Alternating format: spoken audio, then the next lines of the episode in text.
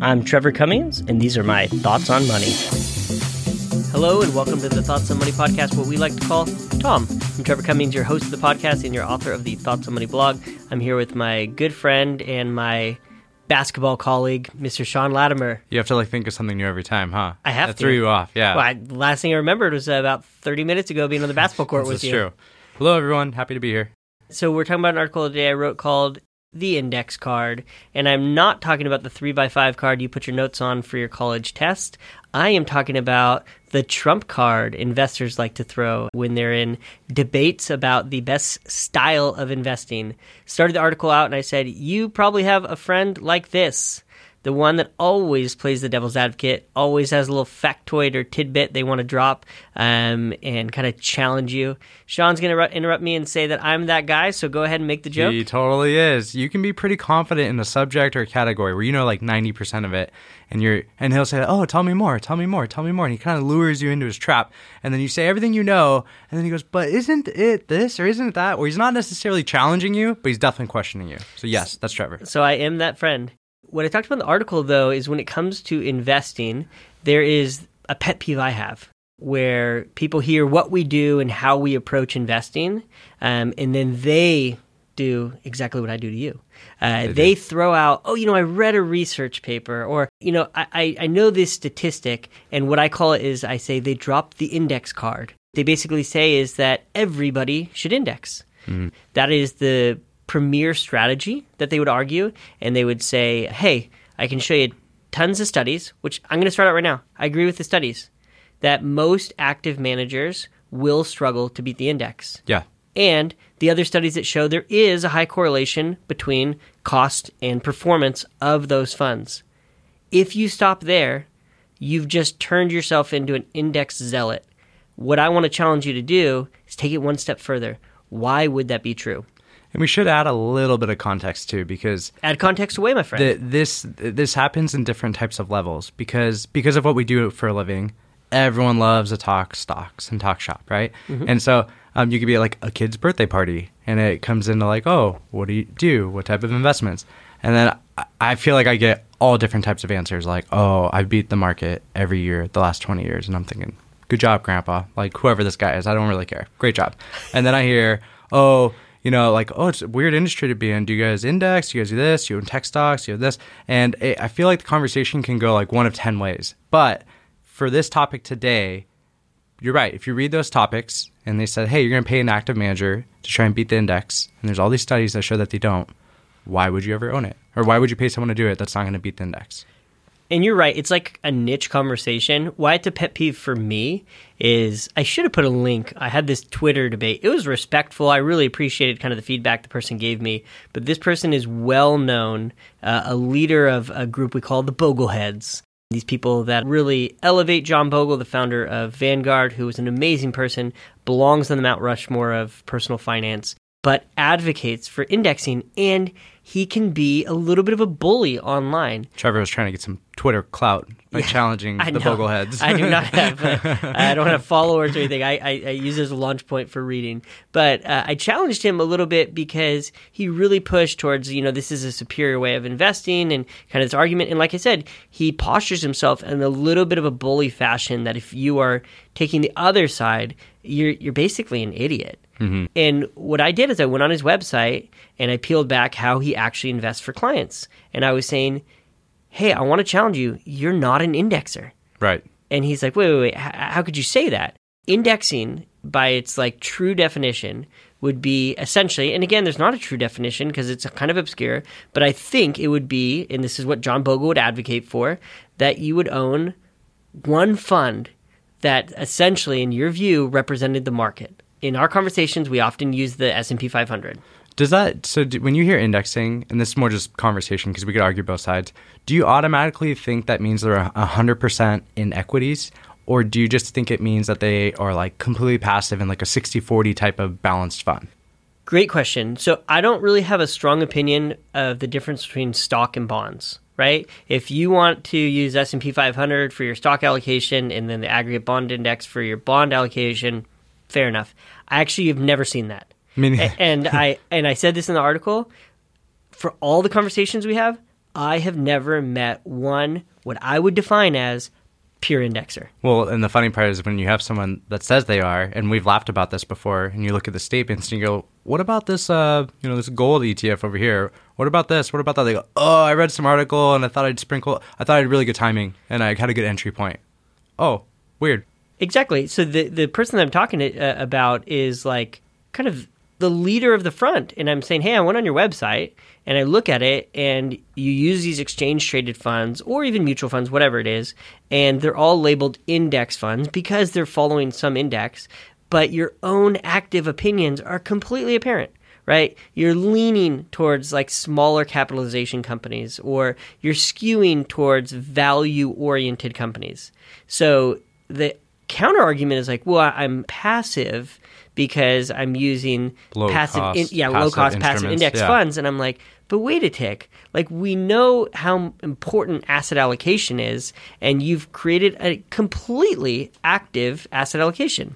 So I guess like the way to do it is you use some sort of like all world ETF that's equally weighted to every sector to everywhere, and that would be the true passive index fund. I don't know. I- I don't know either. Because I've heard a great conversation is saying, okay, we can't really define indexing. So for John Bogle, it really was the S and P 500. Mm-hmm. We, we will mention later Warren Buffett. Warren Buffett, uh, constant advice about just buying the S and P 500. So if you were asking me, for all the people that are following the folks that were kind of first to the game of saying it, I, I think the pure index would be S and P 500 for stocks. But I've heard great conversations which we're like, hey, if you look at the market, how big the bond market is, how big the stock market is, how big the real estate market is. If you're really just trying to copy quote unquote the market, you would follow the dollar capitalization of everything. So it becomes a slippery slope. Yeah.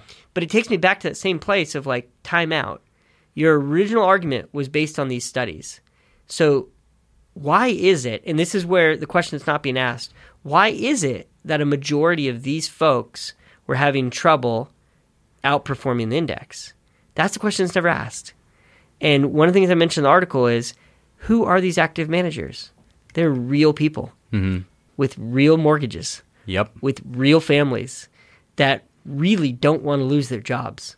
So there's actually a metric in the industry called tracking error that looks if you're an active manager, how far do you track differently from your chosen index, S&P 500, what might not what what it might be. There's a huge risk if you want to take on tracking error Right. because investors are extremely impatient. right. So, what have you done for me lately? Yep. They're not going to allow you to have high tracking error unless it's high tracking error to their benefit. Of course. If it's a year like 2022 and your strategy uh, is doing quite well while the general markets are struggling, hey, we love you. For Uh, this year. For this year. and that's what I pointed out about Mr. Buffett. In 2020, his actively managed strategy trailed the index S&P 500 by 1600 basis points. Yeah. That's 16%. Investors are not patient. That's when Warren Buffett finds himself on the cover of a magazine saying his approach, his strategy, his philosophy is dead. He's a dinosaur. He's a dinosaur. forgot It's how to old invest. school. Yep. Exactly. Now, we're talking about 2020. 2022, he's outperforming the index as, as of this writing 2,100 basis Yeah. points. 21%. Um, so, what does that mean? It means that he's an active manager with heavy convictions that lead him to a portfolio that looks very different than quote unquote the market.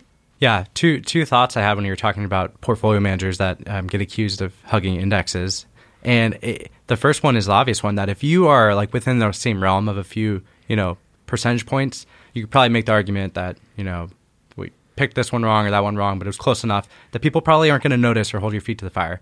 But the only real way to beat benchmarks is to have either heavier concentration in certain positions or to kind of be a contrarian almost. That's how you would beat the index. But the problem is if you're wrong, then you're going to stand out. And that that's how you're talking about that person doesn't want to stand out and lose their job. Yeah, and that makes the the studies almost like you should take you what you should do is a human study. Yeah. Right? Because the results don't actually matter. If we just said, hey, let's take a group of people that all own the same stuff and some of them cost more and some of them cost less, I can do that math for you. The ones that cost more are going to underperform. I can make the list for you very easily. It's not so dissimilar. I'm not as big of a football fan as you, but you hear these articles that you know float up on ESPN every once in a while, like this high school coach in Arkansas Kansas, like he never punts, always goes for it on fourth down, and always uh, does the two point conversion. It's all the analytics. Yeah, exactly. All the analytics. But guess what? Not one coach in the NFL, regardless of the analytics, today could be changed in the future, but not one of them today is willing to take career risk. They're True. not going to look different. Um, they're not going to suffer through that. Uh, I'm a basketball fan. We watched one of uh, the most interesting approaches to building a new team in the 76ers. Hmm. They tanked multiple years in a row. They might have been like the namesake for tanking and a lot of the rules changing. Sam Hinkie was kind of the thought behind that. Guess what? The 76ers got really good the year after Sam Hinkie left because he did all that work of tanking, but people aren't patient. Nope. They weren't willing to, as they say in that city, quote unquote, trust the process. That's the hard part. And you brought up basketball. It reminds me of the Houston Rockets, where you know the analytics were, hey, we're going to shoot a lot of threes, and we're going to let James Harden shoot all the threes, and it worked for a while, but then it's probably not a sustainable process, and that's why they didn't win a championship. Yeah, anytime, like you said, whether you want to use the word contrarian, anytime you're skewing away from the herd, man, critics will come out of the woodwork and you will not be given a long leash. No, they're licking their chops. They're like waiting for. All right, we'll see. I can't wait. Yet, Uncle Warren, Mr. Warren Buffett, every year he writes a letter to investors. On the first page of that letter, he publishes his results over the last 50 years, however long it's been. And I think the S&P 500 compounded at 10% annually, and he's something like 20%. He's happy to put his benchmark right there, happy to keep his convictions. But guess what? He doesn't manage a mutual fund. He manages a holding company that's traded on the stock exchange where he's a gigantic owner. He has skin in the game. Mm-hmm. It is very different and it allows him a lot of freedoms to not pander to his audience or the investors and really stick to his convictions. He often says that what makes a great investor is not IQ, it's temperament.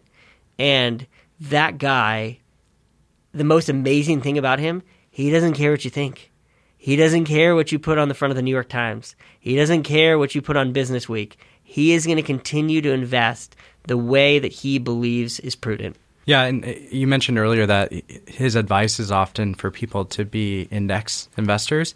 But it, it makes sense though, because I can name lots of times that you and I have done the same thing where if we don't know the person's circumstances or uh, their investment experience, the most important part is them just getting exposure to the market in some sort of capacity. And so if I was giving uh, broad advice to a lot of people that didn't know, I would say the same thing. Yeah, it is an easy way to get exposure, and you're 100% right. If you wanted to make the list of three or four things for a newer investor that matters a lot, it's to get invested, to stay invested, and to add money and let compounding do its work. So I agree with you there. I did call that section Warren Buffett's bad advice or Buffett's bad advice. What we're Sean and I are talking about is if you get Buffett on TV or an interview, you've read the article consistently he is saying, "Hey, what should investors do? They should buy the S&P 500." The reason I don't like that is again, we'll use this Mount Rushmore thing again. Buffett is on the Mount Rushmore of active management. He's mm-hmm. one of the best active managers of all time. So for him to advocate that the average investor be passive, I'm okay with that if it's the argument that, hey, you need to shield yourself from index huggers and folks that are just trying to trim commission off you or, or what it might be. But in whatever year it was, 1995 or 1996, Buffett's holding company came out with B shares specifically to make it more accessible to investors. Right. I don't remember what A shares are right now for one single share, but hundreds of thousands Yeah. of dollars. And this is before you could purchase partial shares. So I don't know. For me, I, I hate when people say like, what, "What's this? How do you say it? Do as I say, not as I do." Yeah. So for me, for somebody that's had such great success, that manages a portfolio that's accessible to investors, I don't know. I, I don't know why the advice would be, hey, don't do what I do. Yeah, I'm gonna defend him because he, if he's on TV, he, he wants to give an answer. Because think about it, if he said the other way that oh, I believe active management is superior, then what's the follow up question? Great, which fund? His you gonna buy my fund? Yeah, why not? I don't His own know. holding company. Yeah, I guess. I mean, David Bahnsen's on TV every day. He's not saying, oh, you know, like lots of different ways to invest. So, you know, Stuart Varney or whoever he's talking to, you know, I could understand that if you go out and buy these shiny things or whatever. No, he's got conviction. He's saying, hey, here's the way I invest. Yes, there's a lot of different ways to invest. But what I'm saying is the way that that man has accumulated wealth is through a very what I'm going to call prudent strategy that doesn't look like the market. That is true. And if you look at the top 10 companies that represent something like the S&P 500 that also make up a huge part of the S&P 500, he doesn't own a lot of those. Granted, he owns the biggest company in the world and that's the biggest allocation Yeah. in his portfolio, but if you go down that top 10, you can notch a bunch of things that are not significant allocations in his portfolio. You know what else is interesting too, and I feel for portfolio managers for big asset management companies that manage a lot of money is it's some it is sometimes probably difficult for them to be a contrarian because the, if they choose a one-off position, they're moving the market with the amount of money that they trade, so they almost can't do it. They may have a, a mandate based off shareholders or something like that. It, it's interesting to learn more about. Yeah, I mean, size is the enemy of performance, Mm-hmm. and that's argument against Buffett. But I don't know what his portfolio looks like, but something like forty percent, I'd say north of thirty percent, is the largest company in the world. Ah, so oh, he yeah, yeah. he obviously did the analysis, saw value there, and made that purchase and had conviction.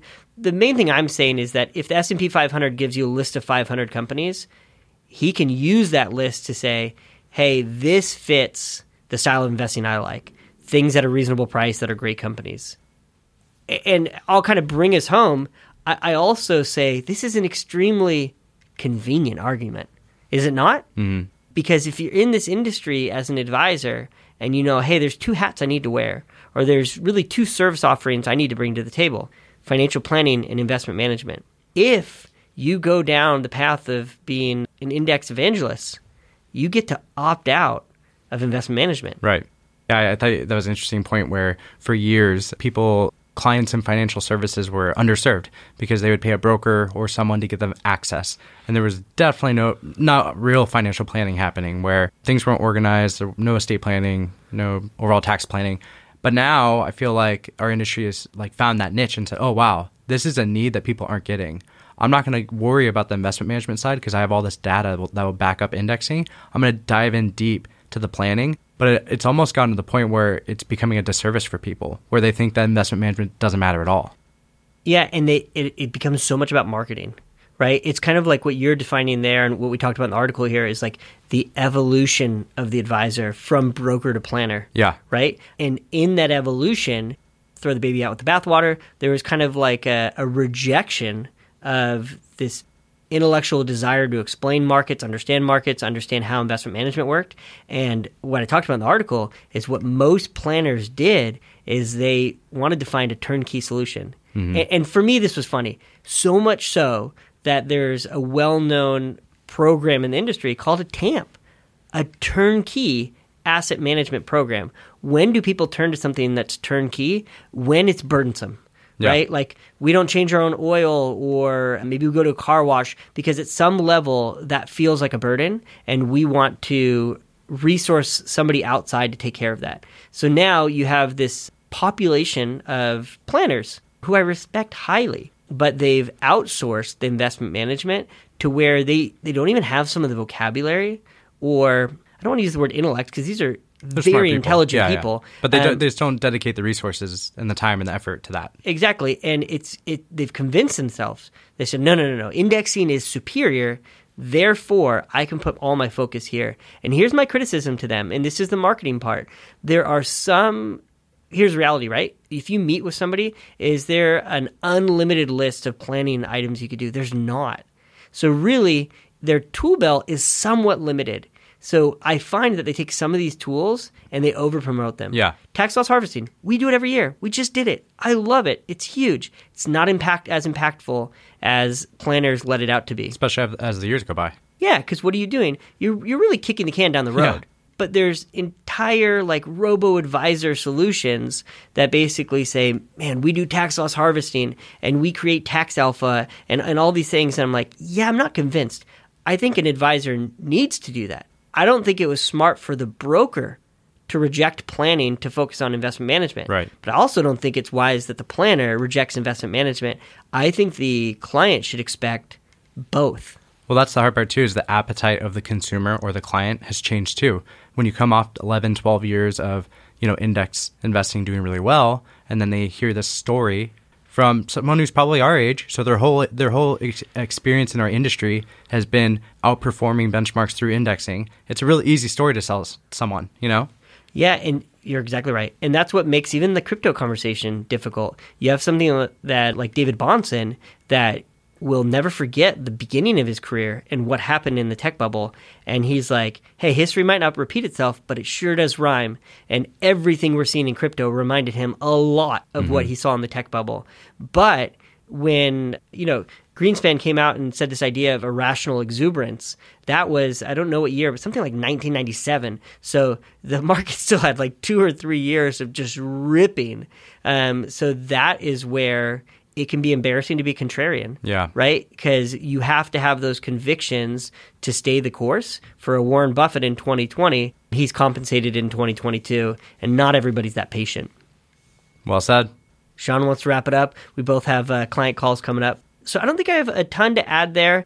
The one little thing I was going to say as we kind of visually present this idea of investment management and financial planning Sean and I used to work in another life in another industry, and one of our leaders, I love what he used to say. He said, It's not this or that, it's this and that. Mm-hmm. And that is my encouragement to investors is I think you should dive deep into all the particulars on both the planning side and the investment management side um, and have a deep understanding of the rhyme or reason of why you do what you do inside the plan or inside the portfolio. At this point, like every podcast, we will ask that you rate the podcast five stars or preferred. All comments are welcome. A really easy way to get a hold of Sean or me is you can write T-O-M, that's Tom, at thebahnsengroup.com. Address it to Sean or Trevor. All your questions, comments, or if you want to tell us about that friend that you have uh, that is exactly like me, Trevor Cummings, uh, we would love to hear it.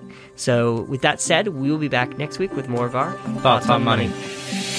The Bahnsen Group is registered with Hightower Securities LLC, member FINRA and SIPC, and with Hightower Advisors LLC, a registered investment advisor with the SEC. Securities are offered through Hightower Securities LLC. Advisory services are offered through Hightower Advisors LLC. This is not an offer to buy or sell securities. No investment process is free of risk, and there is no guarantee that the investment process or the investment opportunities referenced herein will be profitable. Past performance is not indicative of current or future future performance and is not a guarantee. The investment opportunities referenced herein may not be suitable for all investors. All data and information referenced herein are from sources believed to be reliable. Any opinions, news, research, analysis, prices, or other information contained in this research is provided as general market commentary. It does not constitute investment advice. The team and Hightower shall not in any way be liable for claims and make no expressed or implied representations or warranties as to the accuracy or completeness of the data and other information, or for statements or errors contained in or omissions from the obtained data and information referenced herein. The data and information are provided as of the date referenced. Such data and information are subject to change without notice. This podcast was created for informational purposes only. The opinions expressed are solely those of the team and do not represent those of Hightower Advisors, LLC, or any of its affiliates. Hightower Advisors do not provide tax or legal advice. This material was not intended or written to be used or presented to any entity as tax advice or tax information. Tax laws vary based on the client's individual circumstances and can change at any time without notice. Clients are urged to consult their tax or legal advisor before establishing a retirement plan.